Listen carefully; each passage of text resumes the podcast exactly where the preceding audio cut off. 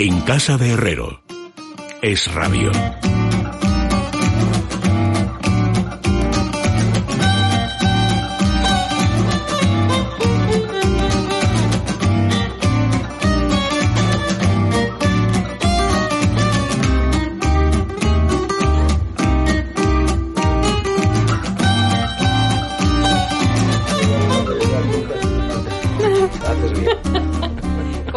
No está mal, ¿eh? Bueno, ya sabes que a mí me gusta que se encienda la luz roja de manera inopinada para que sean sorprendidos en las conversaciones animadas que mantienen antes de que comience formalmente la tertulia. Está diciendo Fernando Sánchez Drago para contextualizar eh, el comentario eh, culturalmente xenófobo del señor Bardo, que él se levantó a mitad de proyección de una película la semana pasada.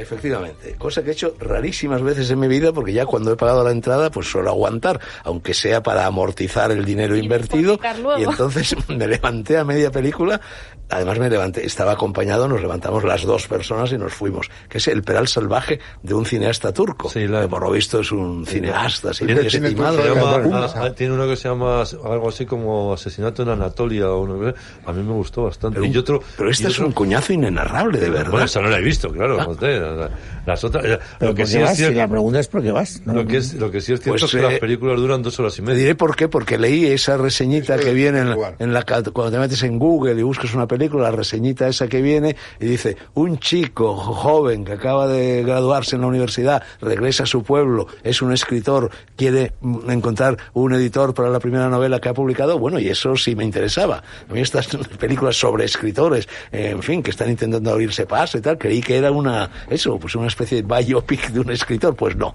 es eh, un Pero peral, hablando un de, peral todo el tiempo hablando peral. de biopic, ahora dice biopic, siempre se ha dicho Sí, biopic. biopic, es verdad, No, oye. no, no, no, No, no, pero no, es no, Pero se dirá biopic, ¿no? En realidad tú deberías echarnos la... No, No, se dice no, biopic, se dice Biopic. en inglés. Biopic. Bueno, nos ha fastidiado y en inglés también se dice Sí, pero tú no dices Clark Dices Clark Gable, ¿no? Vamos a ver. Esta los- discusión no la ganáis, ¿eh? No. Porque nadie dice wifi aquí. No, bueno, No, ni- eso wifi. nada Todos parecido. decíamos Kirk Douglas, en cambio al hijo le llamamos Michael Douglas. Pero es verdad que en cambio no decíamos Charles Boyer, decíamos Charles Boyer. Sí. Bueno, había, ahí había dos Y un escuelas. Bueno, ya. No, también, Huxley, había, también, sí. también había dos escuelas. ¿Qué quieres que te diga? No, Yo pero- recuerdo una vez en Italia, hablando con amigos, porque aquí siempre decíamos Lee J. Cobb. Sí, señor. Y. Y, y lo dije hablando con amigos en Italia, y es que se descojonaban de risa con lo de Lee J. Cobb. Claro, yo decía Lee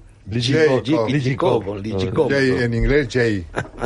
Bueno, de todas, de todas maneras, yo creía que tú nos ibas a, a- a llamar la atención, Luis Alberto, porque la palabra biopic o biopic, como diría el cursi de Dragó, tiene una palabra castellana más, más- exacto. una- Biografía. Mala hora lo he dicho. Si siempre digo biopic, no sé por qué Ah. hoy me he puesto refitolero. Sí, ¿no? Bueno, biopic viene de, de bio, de lo mismo que biografía, y de picture, picture. Eh, Nuri Picture. Blige, Blige, Bilge Ceilán se llama el director. Lo digo por si la gente. Pues Y ha ganado dos te veces sigue. en Cannes. Ha, ha ganado dos veces no en es Cannes. cualquiera. Una No, de las películas no- que te eso no decía. es garantía de nada. Es, érase, revés, es garantía érase de una vez en Anatolia. Es garantía a veces de A mucho. ver, lee, lee lo que dice. Era una No, vez no, en no. Anatolia. Érase una vez- joven no, escritor. No, que... no, no, y después hay otra que también me gustó mucho. No, no ah, Sueño de invierno. Winter Sleep.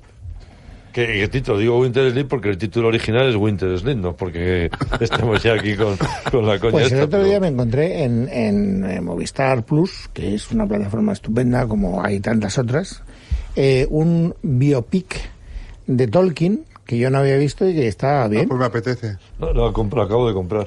Se llama Tolkien. Tolkien porque es de la- Pues a mí El joven un personaje Tolkien. que me interesa muchísimo. Pero es Pues de por joven, eso, ¿eh? por eso te miro a ti.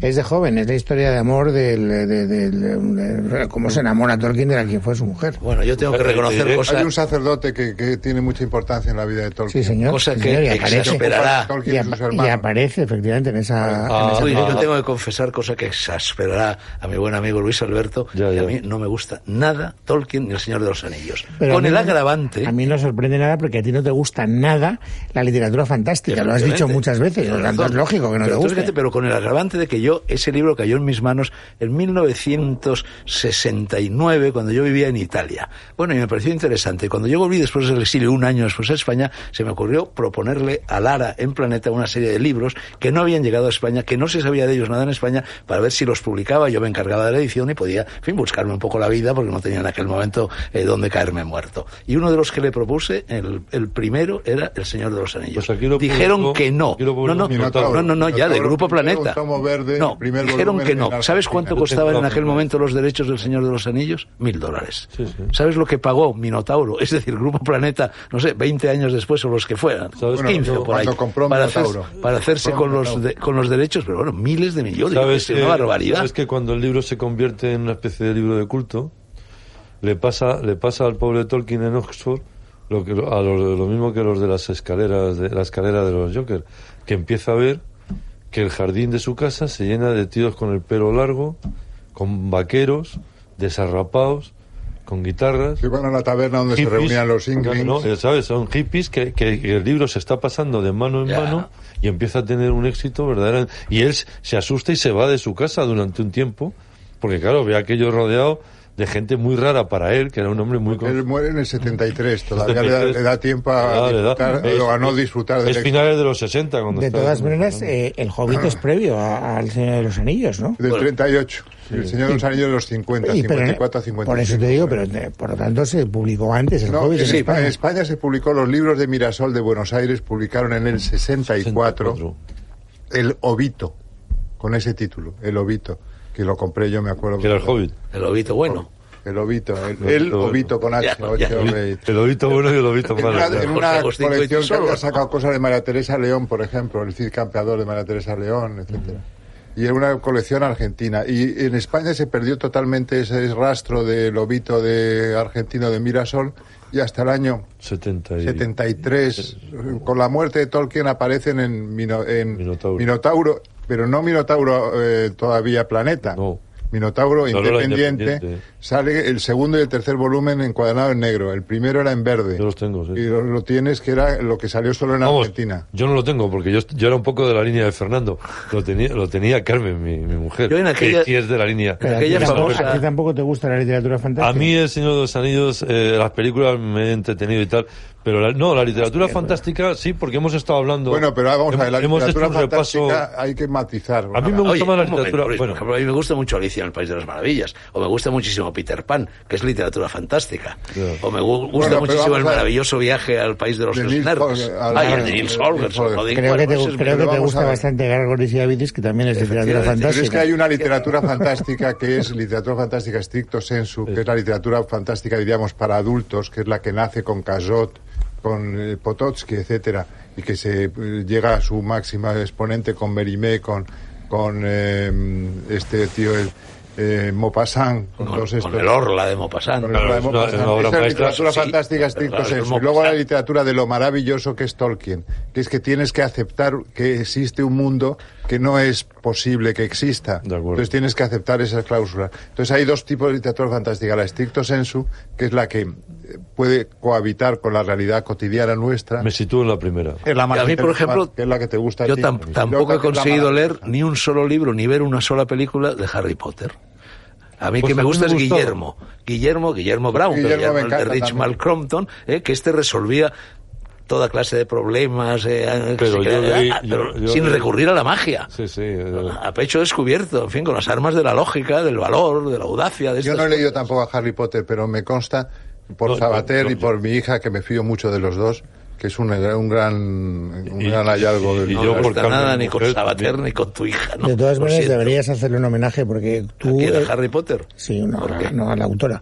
Pues por una razón que te voy a explicar. Eh, Raúl. como tú bien sabes, y no sé qué pasará con aquella, eh, la gente joven no lee ni a tiros. Ya. Y por lo tanto, que de repente llegue alguien que arrastre a la lectura de libros, pero además con una voracidad No, no, sí. insaciable, a millones y millones y millones de chicos jóvenes que no habían leído nada y que probablemente no volverán es un a leer buen nada producto, después. Harry es Potter un es un argumento pedagógico, es un argumento Bueno, sociológico.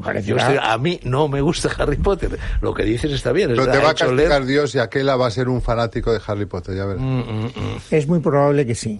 Porque evidentemente aquella vive en el mundo que Y le Harry rodea. Potter eh, ha arrastrado no a una generación ni a dos, sino a varias generaciones. Es un buen producto, un gran producto literario. la Yo famosa no- no lista esa que no. le ofrecí yo a Lara, que por cierto fue Agustín Cerezales, el marido de Carmen Forel, que me condujo allí. Yo no conocía a Lara en aquella época. El segundo, el segundo título de aquella lista también rechazado. Los diez fueron rechazados. El segundo era Las enseñanzas de don Juan de Carlos Castaneda. Eso es- otro, o- bos- o- otro bestseller el mundial. Fondo de Cultura. No, pero eso lo época- tenía el Fondo de Cultura. Sí, pero en aquella época lo había prohibido el gobierno de México, public- que, sa- que apareciera en español. Ah. No, y, y ya luego, con un prólogo de Octavio Paz, que fue la vaselina que permitió que apareciera el libro, apareció efectivamente en el Fondo de Es Cultura de Córdoba. Pero eso fue de- Toda la saga, porque además fueron un montón de libros, imagínate. Pues sale, rechazado los dos. Viva la Pepa. De todas maneras, has dicho antes algo que me llama la atención, porque si la, lite- eh, la literatura o el cine fantástico es el que se circunscribe o se inscribe en ese mundo que no es posible en la vida real, donde No, eso ser- sería, la- eso sería lo maravilloso. Yo entiendo que lo fantástico es lo que está entre la realidad y la ficción, en esa débil frontera que hay entre lo real y lo Y imaginario. entonces, eh, por ejemplo, eh, El Orla de Maupassant, como ha dicho muy bien eh, Fernando Sánchez Dragó. O, por ejemplo, el Drácula de Stoker. El Drácula de Stoker tiene muchos elementos fantásticos. A veces alguno maravilloso, pero sobre todo El fantástico. Frankenstein. Juego de Tronos, Frankenstein de Shelley. Ah. Juego de Tronos sería fantástico y maravilloso porque tienes que, tienes que aceptar que existen los dragones en ese mundo. Y los dragones, desgraciadamente, no existen.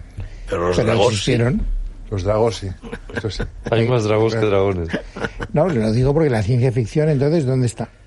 La ciencia ficción es otro género que me lo has participa, la de, boca. La ciencia que ficción es participa de lo fantástico. No, no, es No. lo que llamaban literatura de anticipación. Vamos a ver. Que es distinto. Bueno, no. Vamos No, a ver. Es un tipo de literatura fantástica, puede ser la ciencia ficción, pero tiene un Basada- componente muy importante de tipo social y de tipo, eh, ¿cómo te diría yo?, de análisis Luis de la historia y de lo No, que va a y- ocurrir en el... Y de lo que puede pasar. Uno de Eh, los- eh, basándose en hechos, eh, basándose en la realidad, cómo puede derivar esa realidad hacia el futuro. Uno de los más fascinantes y atractivos. Bueno, pero de la anticipación es ciencia una... ficción. Está muy bien visto. Está muy bien visto, pero la anticipación es uno de los subgéneros de la ciencia ficción Exacto. que tiene en Verne, por ejemplo, su primera Dalí. Claro. Bueno, vamos a ver, uno de los libros más fascinantes que he leído, que lo releo constantemente, que está permanentemente en la universidad de noche y que además, porque son dos volúmenes Falso muy gruesos, falso sirve de soporte a, la lámpara. ¿eh? Falso de toda falsedad. No, no, no, no. Eso se dice siempre. Es, lo tengo Sí, de vamos a ver.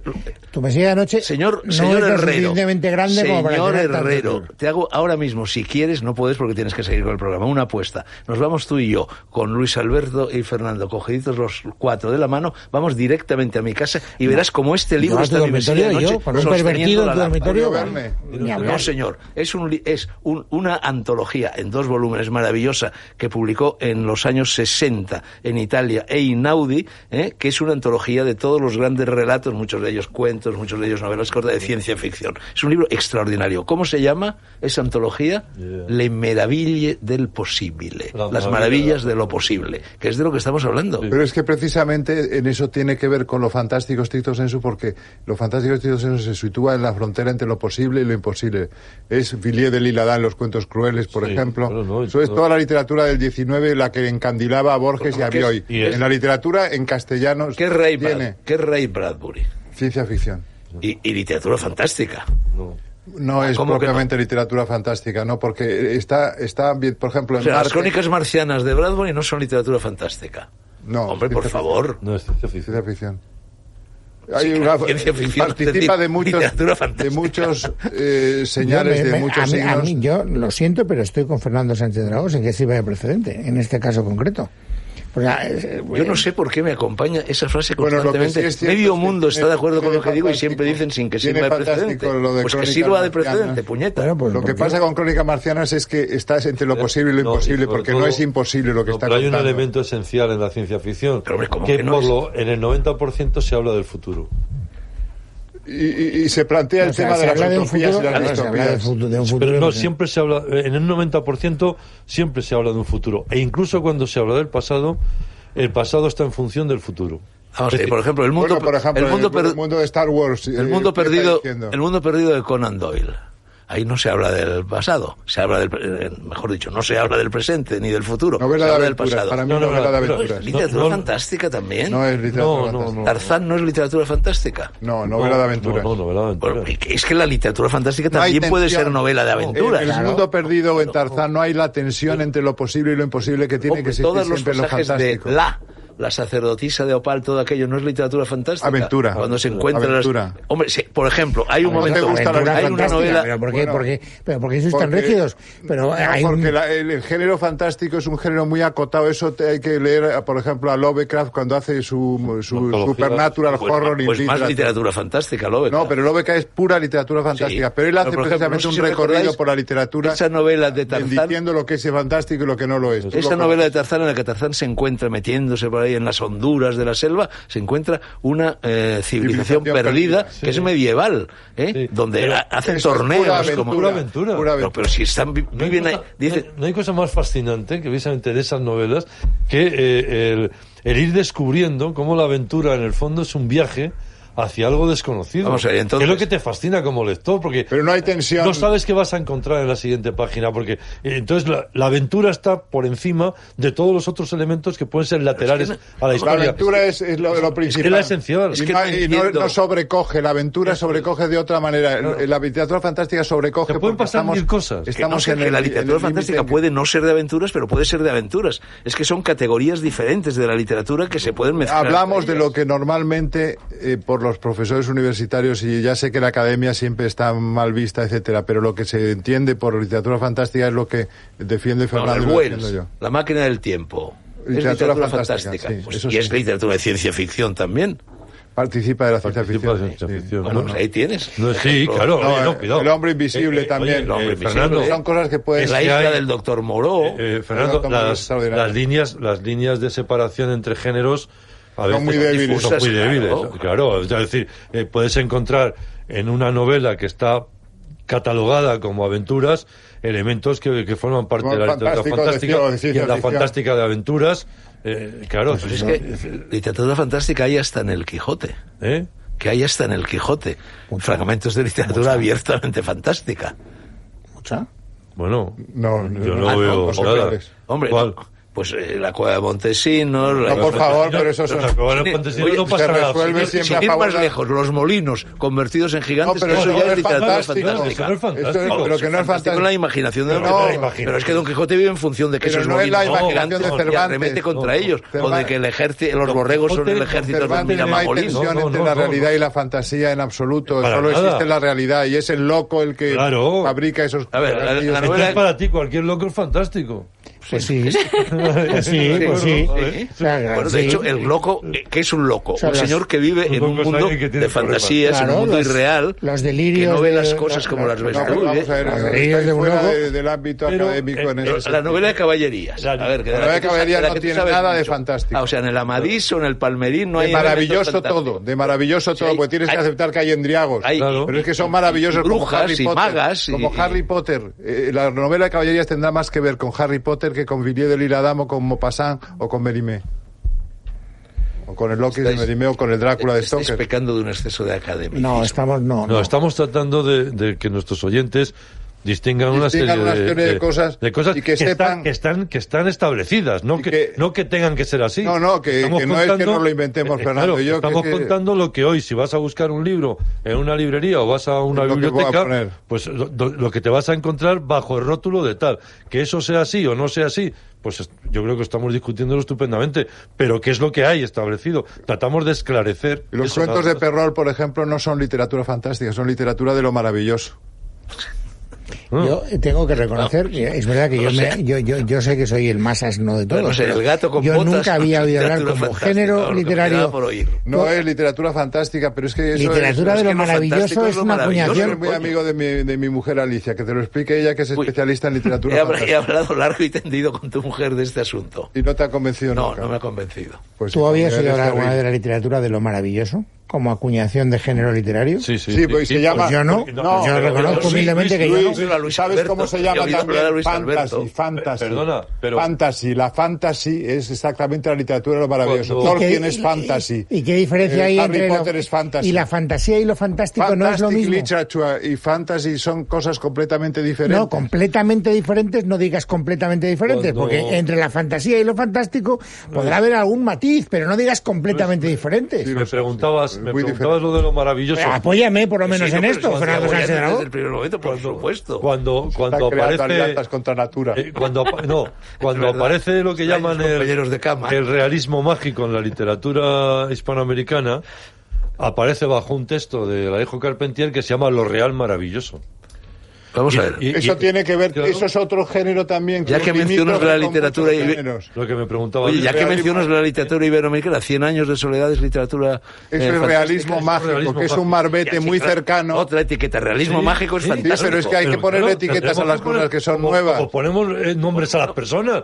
O sea, pues, porque si no es uno que venía con un jersey azul, que no, pues uno se llama Fernando y otro Luis Alberto. 100 claro, años, 100 años de soledad es literatura fantástica. de Las Borges. civilizaciones ponen nombre a las Borges cosas. también escribe Claro literatura sí. fantástica. La de América Morel. pone nombre. El Aleph, el Aleph no es El literatura Aleph es fantástica. totalmente literatura fantástica estricto sensu. bien, Ahí estoy de acuerdo contigo. Ahora bien.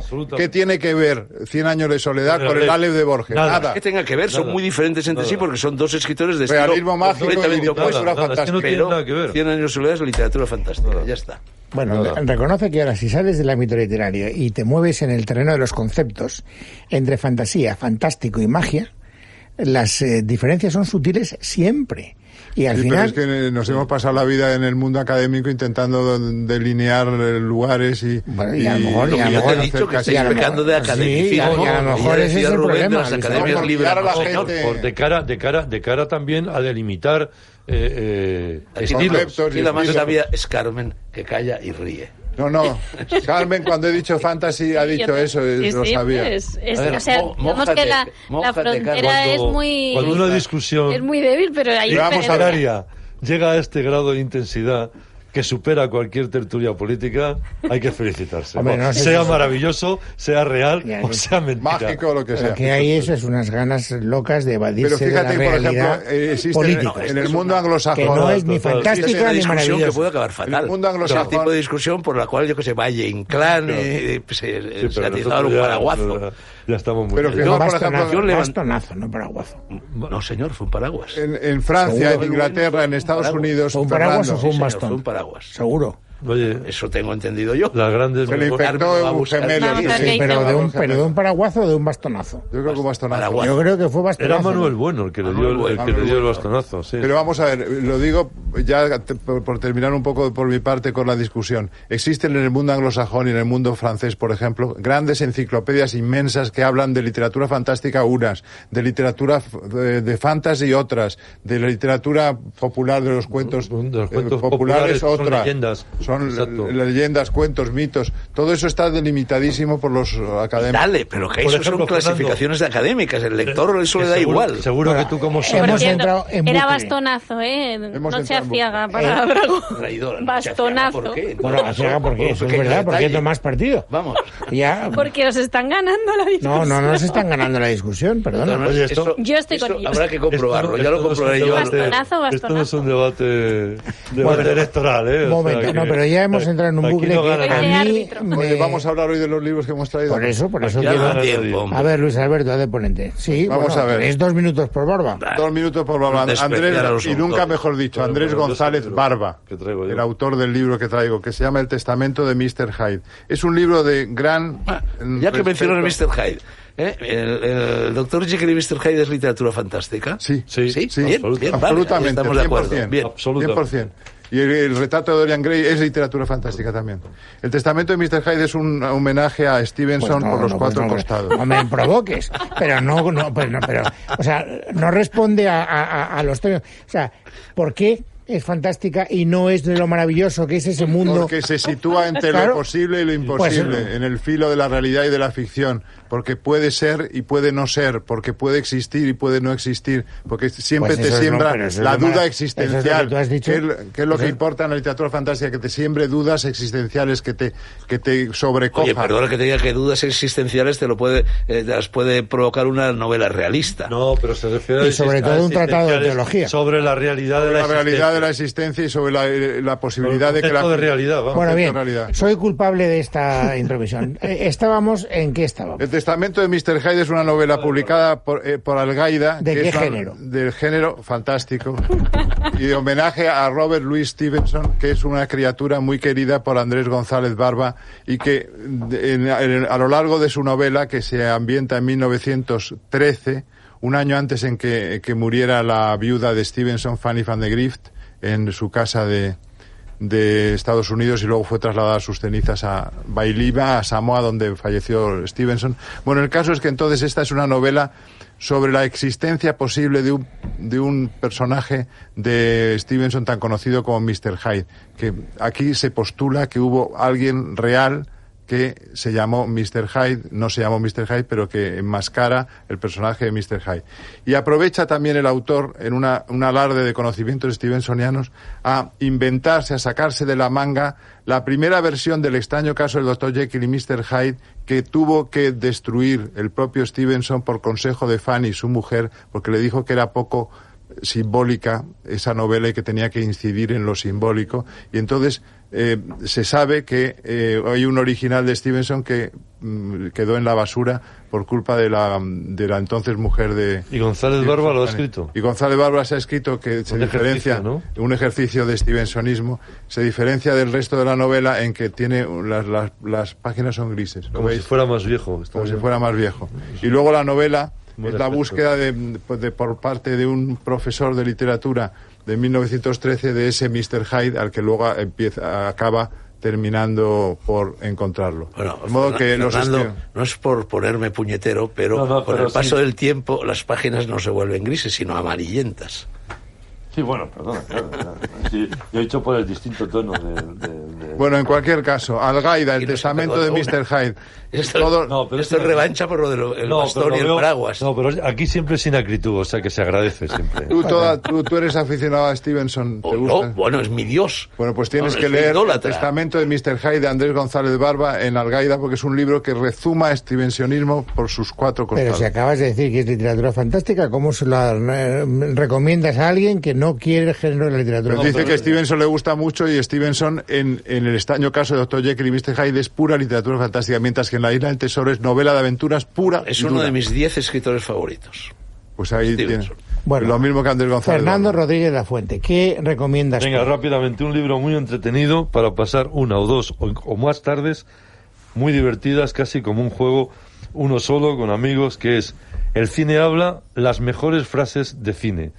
Eh, lo, está editado por Notorious, el autor es Bienvenido Llopis, que es el que ha buscado eh, esas frases, pero la gran, eh, el gran hallazgo del libro, además, por supuesto, de, de ese centón de frases que saca de todas las películas, es que han hecho el trabajo en la editorial, y supongo que también el autor, de colocar el fotograma de la frase junto a la frase. Es un alarde. Eso es un alarde porque además te, ves el momento de la película, ¿no? Y para resumir rápidamente algunas frases. Me desprecias, ¿verdad, Rick? Le dice eh, Peter Ugarte a, a Rick en Casablanca. Y le contesta Rick, si llegara a pensar en ti, probablemente sí. En la película Eva al desnudo, esa, esa película extraordinaria de McKenvick, Margot Channing, Bette Davis, le dice a un grupo de amigos, ajustense los cinturones, esta noche vamos a tener tormenta. Una de las mejores es la de Cable Who, la gran película de Peckinpah. Maravilla de película. Dice, lo peor de todo no es morirse, sino no saber qué van a decir de ti cuando mueras. La leyenda de la ciudad sin nombre. Ben, Lee Marvin, a horas. Horas Table, que se llama en la película. Uno mira a la raza humana y se pregunta, ¿en qué estaría pensando Dios cuando la hizo? Y en El Padrino tengo algunas, pero bueno, no quiero... Simplemente que, eh, eh, que el libro que es Una maravilla divertidísimo. Está maravillosamente editado, como siempre, en Notorious y se llama El cine habla, las mejores frases de cine bienvenido, bienvenido Llopis. Lo siento, pero te has quedado sin tiempo. Ya, Fernando ¿pero ¿Me vas a dejar que hable el próximo, la Sí, próxima semana? sí, te lo Bueno, garantizo. pues yo, eh, Fernando, si miro la raza humana, ¿sabes lo que hago? Vuelvo la cabeza. ¿Ves? Lo mismo que ahora, que ahora Stable y que ven. Bueno, pues en vista de eso, haced hueco. Eh, Carmen a- tiene a algo que deciros. fantástica. Antes Yo de que tengo que deciros algo, lo de siempre. Ya sabéis que además me cu- ensayo cada semana para ver si esta vez lo digo bien. Calm Plus, que ya sabéis que tiene... Lo has Cada dicho vez hoy. mejor, cada lo vez No me con hagáis una repetirlo, que me ha costado mucho. emocionante. Contribuye al buen funcionamiento del sistema nervioso y ya sabéis que está disponible en parafarmaciamundonatural.es y en parafarmacias del corte inglés. Nos viene bien a todos. Repítelo, anda. Calm Plus. Perfecto. En casa de Herrero. Es radio.